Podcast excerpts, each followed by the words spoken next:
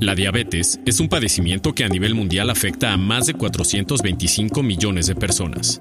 México ocupa la quinta posición dentro de la lista con países con mayor número de habitantes con esta enfermedad, con 12 millones de personas afectadas, y se estima que entre el 30 y 80% de los casos no están diagnosticados. Por eso es de vital importancia hablar sobre la diabetes, pero hablar bien, con profesionales de la salud que estén enfocados al diagnóstico y tratamiento de esta enfermedad. Bienvenidos al podcast Diabetes, una plática de corazón. Queda con ustedes su host, el doctor Daniel Elías. Número de aprobación PPJ-ARMX 0684. Consulte a su médico. Agosto 2020.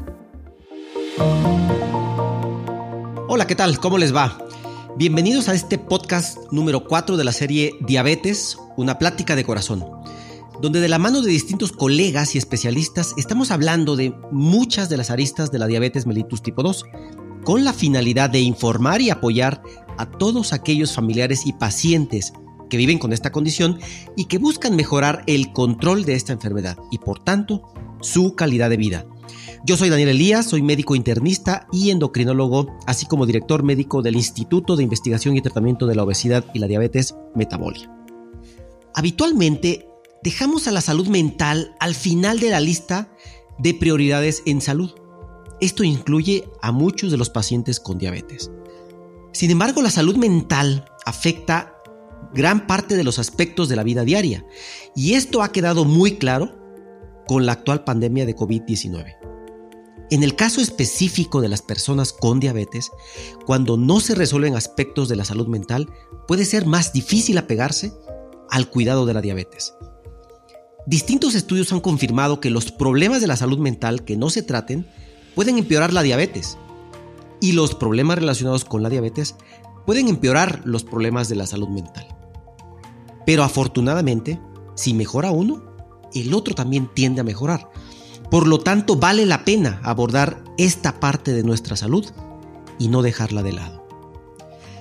Muchas veces no acudimos a los expertos en salud mental por estigma, pero ¿qué es exactamente el estigma? El diccionario de la Real Academia de la Lengua lo define como mala fama. Por diversas razones, el manejo de la salud mental ha sido estigmatizada. Muchas veces porque no queremos contar que nos sentimos tristes o desanimados, o porque pensamos que pueden creer que estamos locos. Y estoy poniendo esta palabra entre comillas, aunque ustedes no me vean. Sin embargo, sabemos que la depresión, el estrés, el distrés, la ansiedad son enfermedades relacionadas a la salud mental tan frecuentes y reales como lo es el infarto en la salud cardiovascular, o la diabetes en la salud endocrinológica, o el cáncer en la salud oncológica. Es por ello que aprovechamos este día 10 de octubre, Día Mundial de la Salud Mental, para abordar este relevante y frecuente tema.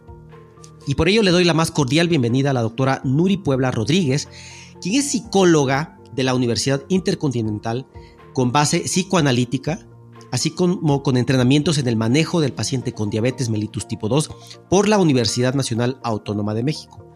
Maestra en Psicología Clínica y de la Salud con enfoque cognitivo-conductual por el Instituto Superior de Estudios Psicológicos Barcelona.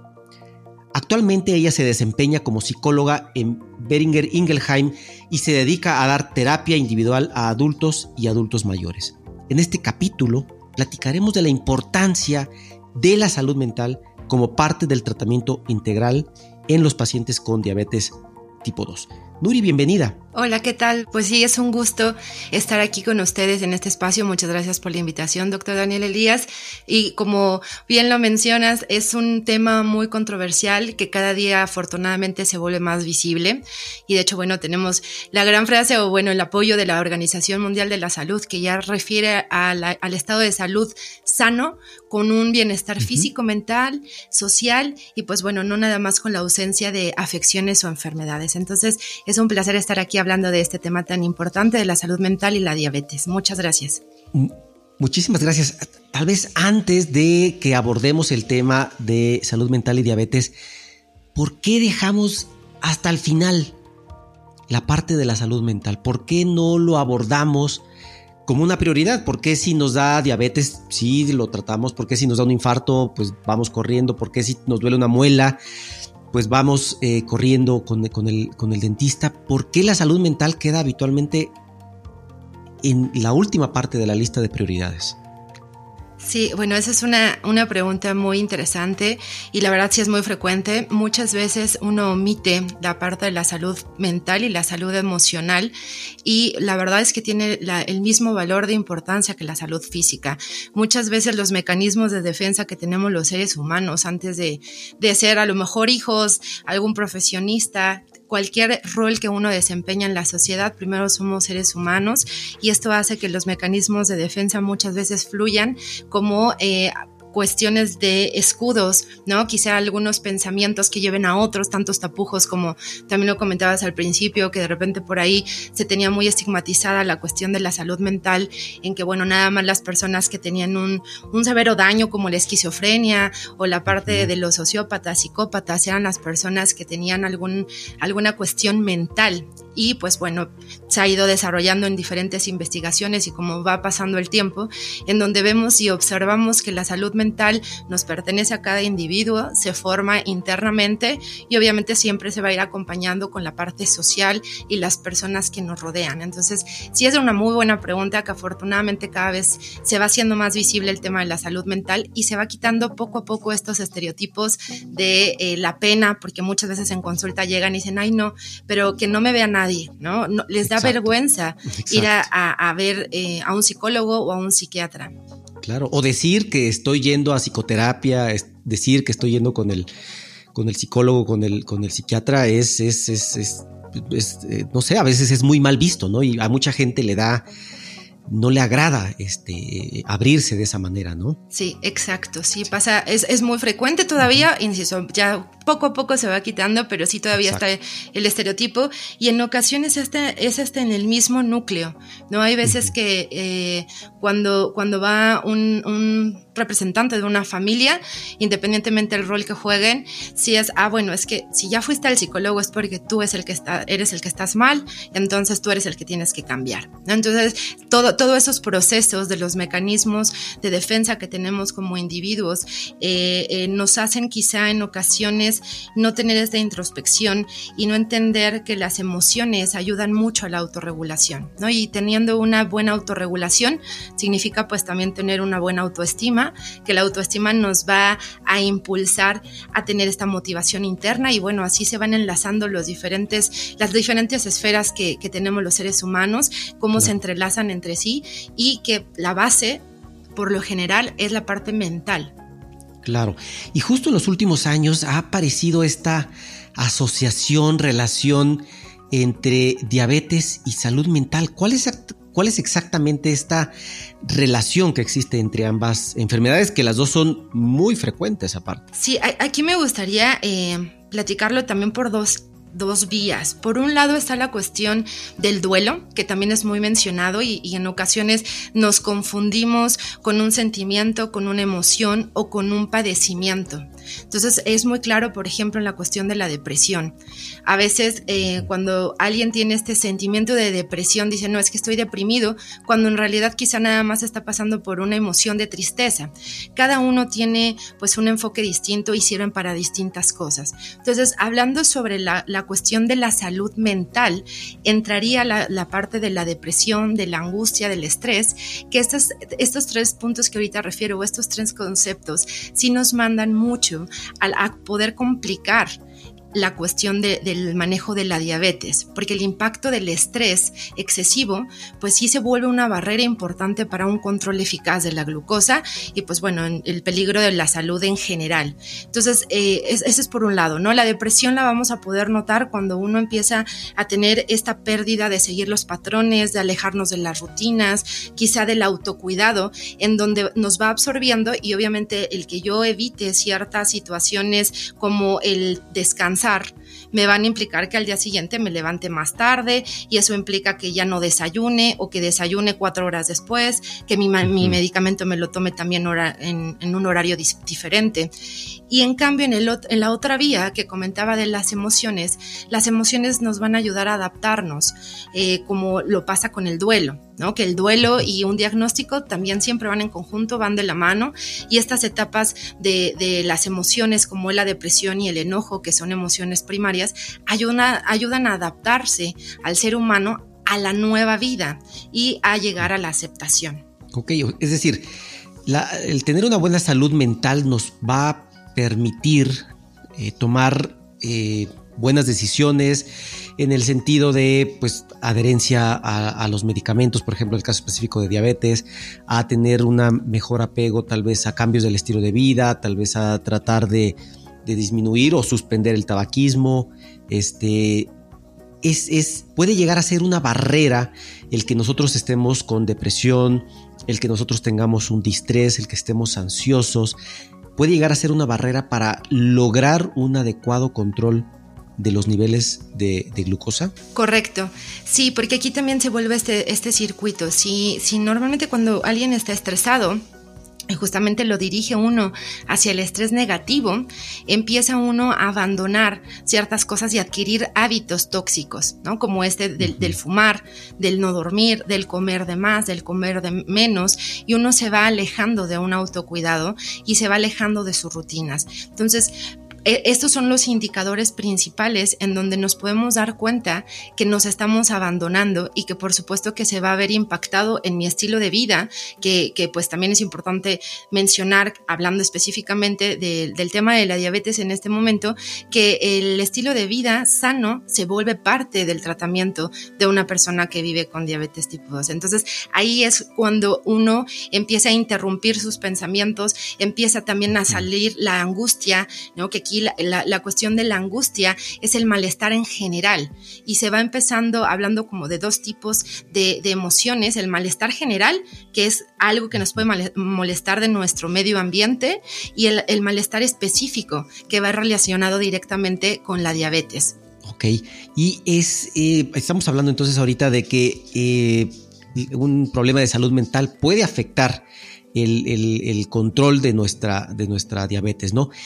Y lo contrario puede ocurrir, es decir, si yo tengo eh, depresión, si yo tengo algún problema de salud mental, ¿Puede, ¿Puedo incrementar el riesgo a desarrollar eh, estas enfermedades como diabetes? Sí, correcto. Eh, es, un, aumento de porcentaje como un factor de riesgo, porque aquí tomamos en cuenta también los factores de riesgo que vienen de la parte genética y los factores de riesgo que pueden ser controlados o manipulados, por decirlo de alguna manera, que es el estilo de vida. Entonces, si la depresión empieza a interrumpir mi vida, igual que el estrés, van a hacer que yo tenga un mal funcionamiento o empiece a romper mis patrones de un estilo de vida sano. A lo mejor una persona con depresión que ya no tiene ganas ni siquiera de tomarse una ducha, no va a tener menos ganas de, ir a hacer ejercicio o de empezar a hacer una actividad física. Y el sedentarismo, una mala alimentación, son factores que pueden aumentar el riesgo para poder desarrollar o detonar la diabetes. Exacto. Y pues hemos estado hablando de algunos eh, problemas de salud mental, depresión, ansiedad, distrés, estrés, pero realmente qué tan frecuentes son estos problemas de salud mental en la persona que vive eh, con diabetes. Bueno, hay varias investigaciones que sí manejan un porcentaje elevado de un 60-65% de las personas que viven con diabetes y se empalma el padecimiento de depresión. ¿No? ahorita, por lo, que también se comentaba en un inicio de la cuestión del COVID, se han incrementado ciertas situaciones porque cambió la, la, dinámica. Entonces empiezan también a juntar muchos duelos, ¿no? Un duelo hay que recordar que es una pérdida y nos va a llevar a un cambio. No necesariamente tiene que ser siempre negativo, pero esto se empieza a involucrar, se, empieza a entrelazar y empieza a elevar. Entonces sí hay, hay investigaciones donde se comprueba que sí hay un, un mayor porcentaje de que se empalme la diabetes con cuestiones de depresión. ¿Y cómo puede saber un paciente con, diabetes que es el momento de buscar ayuda porque eh, pueda pensar que tiene un, problema de salud mental?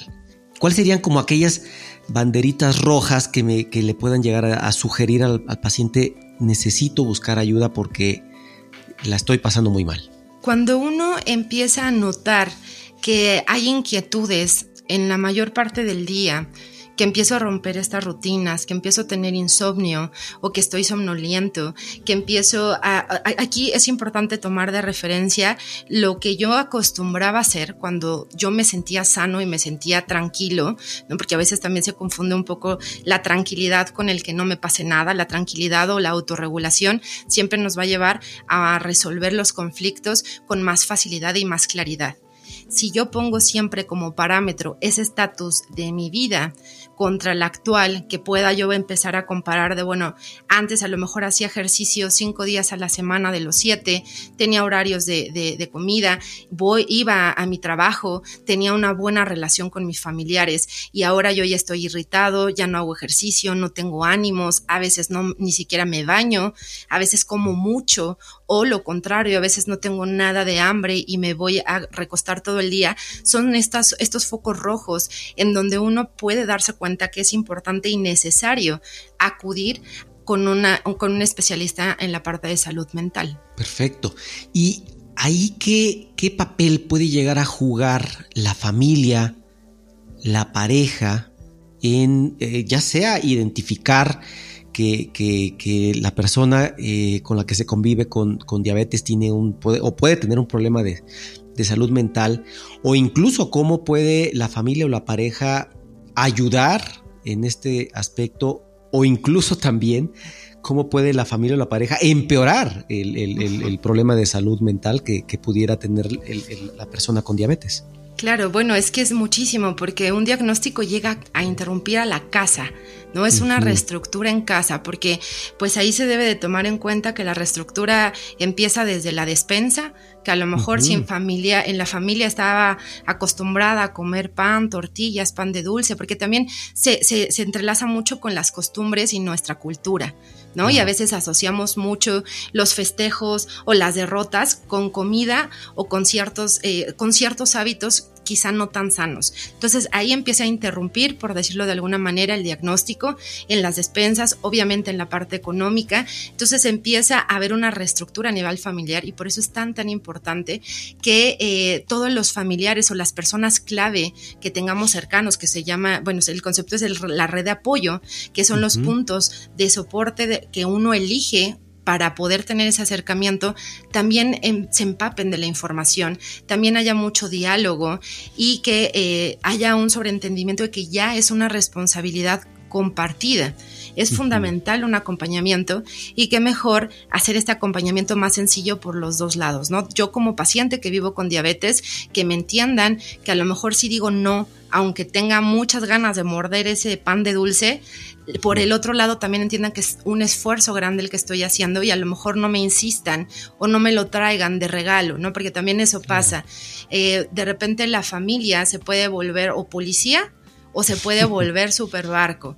Entonces, eh, no falta de, ay, mira, te traje un pastelito, te traje un refresquito. Entonces, toda, toda la cuestión de responsabilidad compartida es fundamental, pero siempre eh, fundamentada con, tomando como una herramienta la información. Claro, digo, aquí, aquí, aquí entre nos te voy a contar eh, que frecuentemente en el consultorio yo veo esto que, mencionas, ¿no? Donde muchas veces viene el paciente con diabetes acompañado de su, de su familiar o de su, o de su, de su pareja y eh, muchas veces me, me, toca ver algunas peleas ahí, ¿no? Donde y la persona le dice es que tú me, de repente me traes justo eso, ¿no? Me traes, me traes comida que no, yo estoy tratando de hacer mi, mi, dieta, este, y de repente ya hay un pastel y de repente ya hay tamales y de repente ya hay, ya hay tacos. Entonces, ¿cómo, cómo, cómo se puede resolver este, este problema? Porque de por sí, pues no es fácil adherirse a los cambios del estilo de vida, ¿no? A la alimentación, al ejercicio, etcétera. Y, pues si no tenemos el apoyo adecuado, esta red de apoyo adecuada, pues es más difícil, ¿no? Es más complejo. Y eso es un generador importante de angustia porque hay veces que también aquí entre nos, cuando llegan a, consulta, es como de, ay, no, es que no sé qué voy a hacer porque ya viene el cumpleaños o de mi esposo o de mi esposa y, y, pues quieren comer el pastel que siempre pedimos y eso a mí me hace daño y cómo voy a decir que no. Entonces empieza a ser alguna, algo muy angustiante para las personas que viven con diabetes enfrentarse a todas las cuestiones sociales. Entonces una, una, una de las sugerencias que es importante por, por principio es que la red de apoyo a las personas clave haya mucha comunicación, se brinde mucha información para que empiecen a entender y vean que realmente es un esfuerzo el que uno hace el decir no muchas gracias o al ratito o a lo mejor un gran esfuerzo el decir, híjole, en vez de dormirme una hora más, me voy a parar a hacer ejercicio, que se empiecen a, ubicar como reforzadores positivos, ¿no? De estas personas que van a, a soportar para impulsar a que los pacientes lleguen a su meta. Y por el otro lado, también yo elegir a la persona clave, porque también luego eh, los mecanismos de defensa que, mencionaba al principio nos, nos autosaboteamos, porque a lo mejor yo tengo dos hermanos, y un hermano es súper deportista y el otro hermano le encanta el cine e irse a comer. Si mi meta es hacer ejercicio, pues creo que sería algo prudente o a lo mejor que me iba a apoyar más o impulsar que me acerque a la persona que hace ejercicio para que me, me motive y a lo mejor compartamos algunos tips o la otra, ¿no? De decir, bueno, es que yo me fui con mi mamá y me dijo que si quería ir al cine en vez de ir a correr y pues ni modo de decirle que no. Entonces aquí entra pues esta interrupción de mecanismos de defensa, de pensamientos racionales, del no querer si querer. Entonces es siempre muy importante elegir a las personas clave, las personas que nos puedan impulsar a conseguir la meta, hacer sustitutos quizá de, de algunos alimentos, no de decir, bueno, no voy a hacer el combo completo, si ya voy a, a ir a una fiesta, pues no voy a comer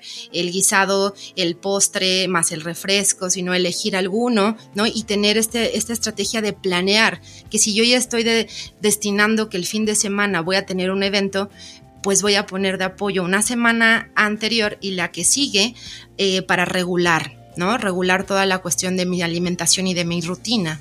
¿Qué tanto existe esta asociación entre los alimentos y, las emociones, porque muchas veces algunos pacientes nos confiesan ¿no? que, que, que pues están, se sienten tristes, se sienten deprimidos y que cuando se comen el pastel sienten que vuelven a la vida o cuando se comen eh, o que se levantan a las 3 de la mañana, 4 de la mañana porque no pueden dormir, se sienten desesperados, están en el celular y, llegan, se comen algo eh, del refrigerador y, sienten otra vez que regresan a la vida. ¿Realmente existe una asociación entre las, emociones y, los alimentos, las comidas?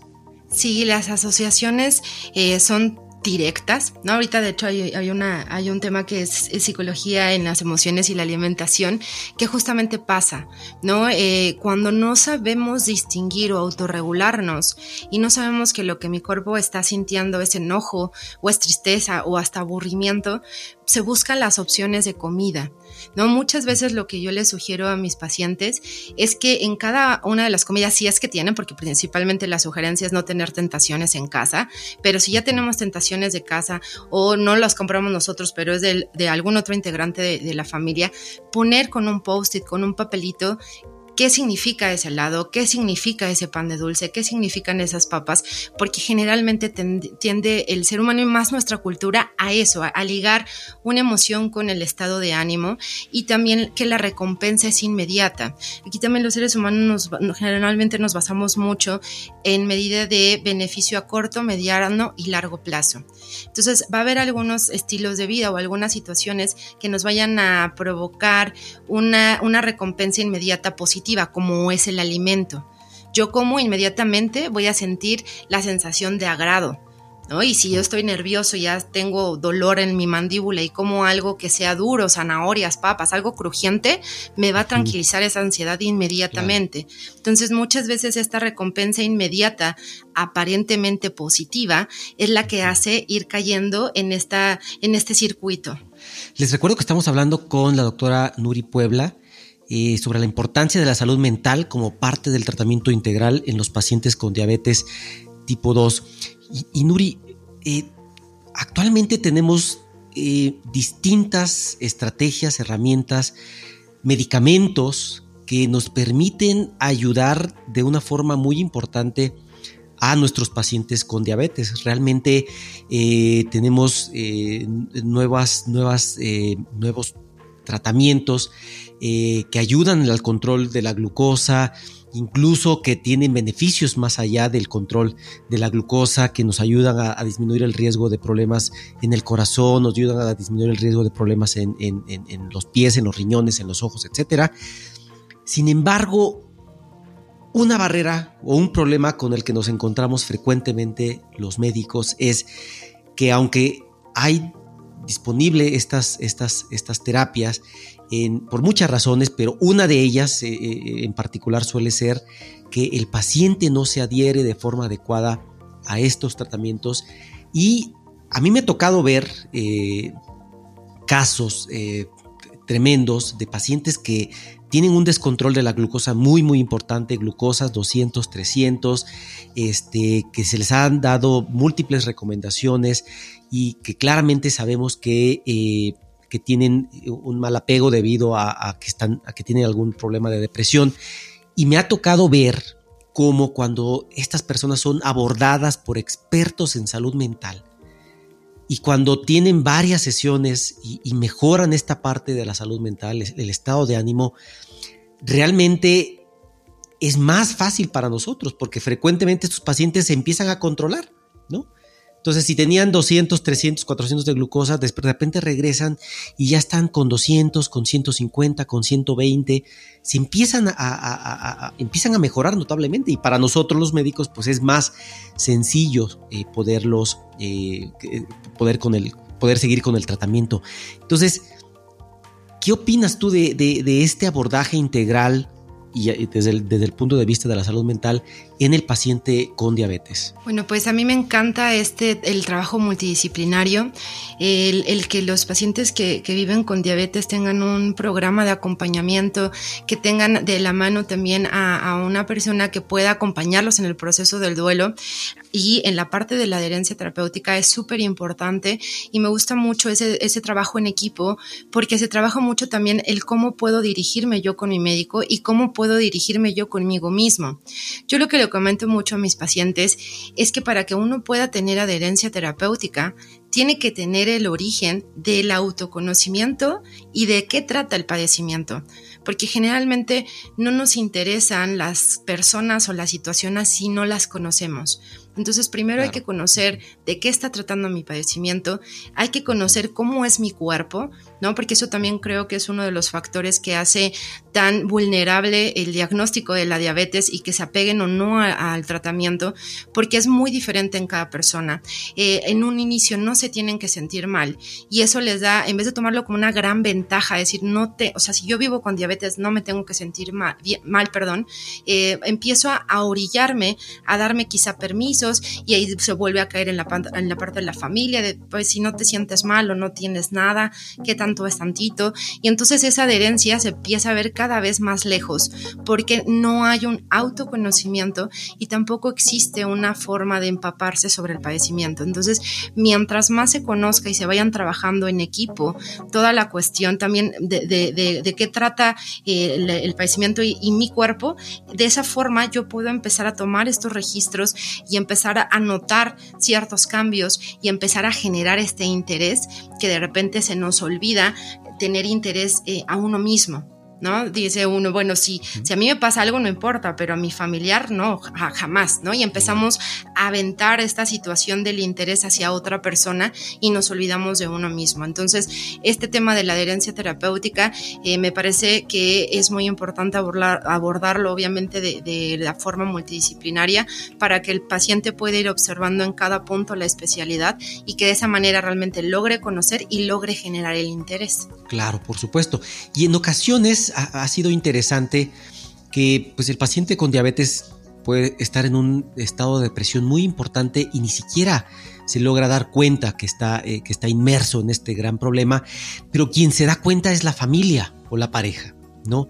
¿Qué recomendaciones le darías a, esta red de apoyo que tiene el paciente con, con diabetes para poder apoyar? Porque muchas veces y, yo recibo mensajes de, WhatsApp no del paciente, sino los recibo del familiar, preocupados, obviamente con una, eh, con una verdadera preocupación respecto a, su familiar.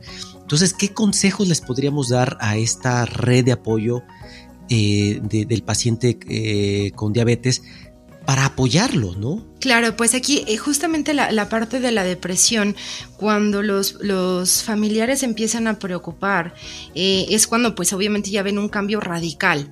¿no? Generalmente es cuando se busca esa ayuda o cuando uno empieza a escuchar. Ah, podemos darnos cuenta tanto en la forma verbal como en la forma no verbal.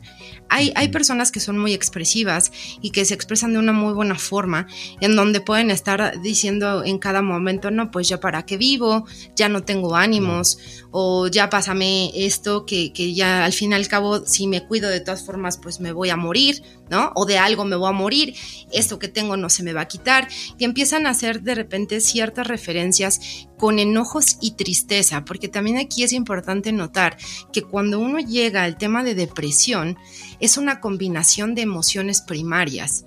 No nada más es que una persona se sienta triste, que esa sería la emoción y esa emoción eh, eh, nombrada y registrada bien en el cuerpo va a ayudar a que el cuerpo se prepare y, y, lo tome esa tristeza para poder adaptarse a la situación que pasa.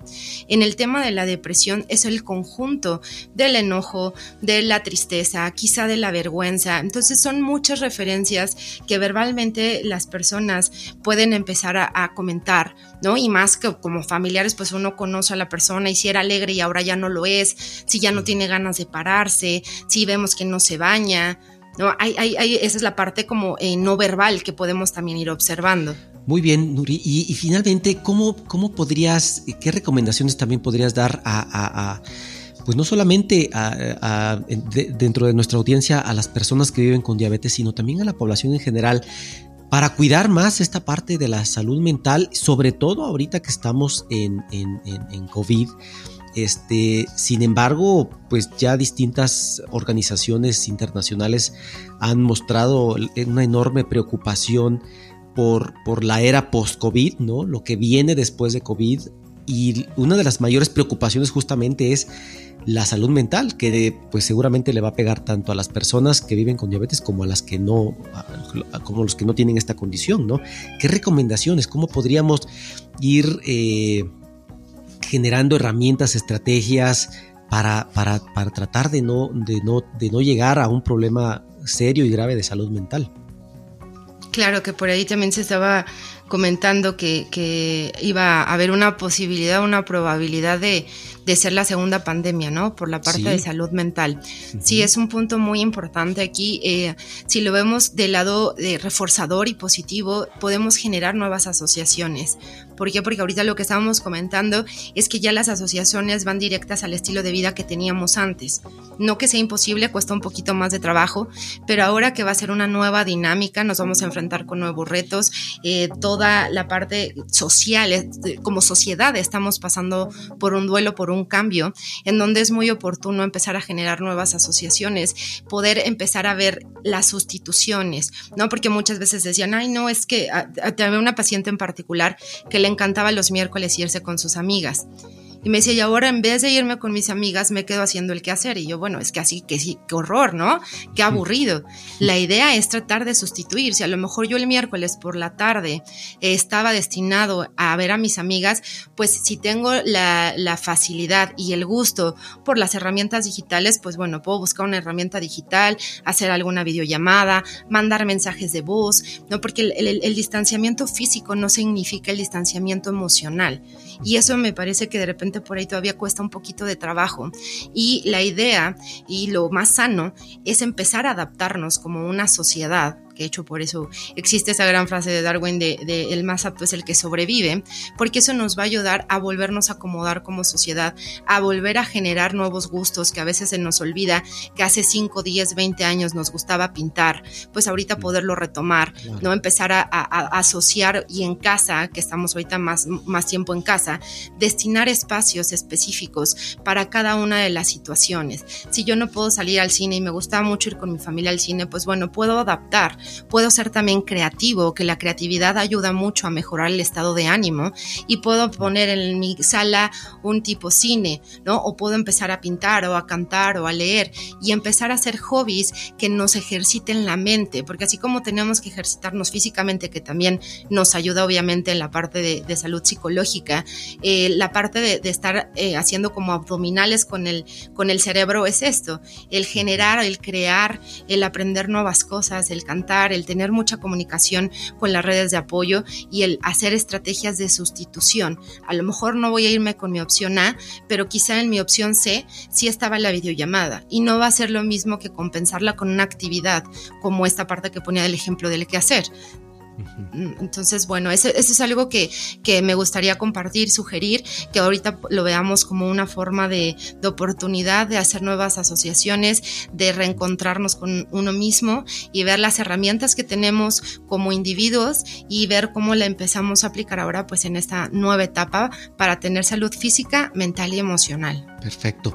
Pues muchas gracias Nuri por ayudarnos a, a entender este complejo tema que suele ser la, salud mental. Habitualmente es un tema un poco eh, subjetivo, muy estigmatizante, pero eh, creo que a nuestra audiencia le puede quedar mucho más claro eh, con esto que nos has platicado y, sobre todo al asociarlo con, con diabetes, como el, el apoyar al paciente en la parte de la salud mental le puede, le puede traer muchísimos beneficios y uno tal vez de los más, más relevantes es mejorar la adherencia tanto a la parte eh, médica de, la ingesta de, medicamentos, pero también a otros cambios relacionados con, con el estilo de vida. Pues te agradecemos mucho tu, tiempo y pues nos podrías compartir por favor tus, tus datos, tus redes sociales para que eh, te puedan seguir, contactar. Claro que sí, muchas gracias. Pues en Facebook me pueden encontrar como Salud Psicológicamente, así se llama la página. Y en LinkedIn pueden buscarme como Nuri Puebla y bueno, con mucho gusto podré tener ahí eh, comunicación con ustedes. Muchísimas gracias, Nuri. Muchas gracias por acompañarnos. Muchas gracias a, a, ti por la, por la invitación y bueno, yo encantada de estar aquí. Muy bien, pues recuerden, no tienes que vivir para la diabetes, sino vivir bien con ella. Para esto y más estaremos platicando con otros especialistas. Yo soy Daniel Elías, endocrinólogo e internista, y nos escuchamos en el siguiente episodio de Diabetes, una plática de corazón, para hablar de la importancia de la buena alimentación y la diabetes tipo 2. Un fuerte abrazo. Gracias por acompañarnos en este episodio de Diabetes, una plática de corazón. Recuerda que todos los sábados estrenamos un nuevo episodio con la información más relevante sobre el mundo de la diabetes. Búscanos en las principales plataformas de podcast como Diabetes, una plática de corazón.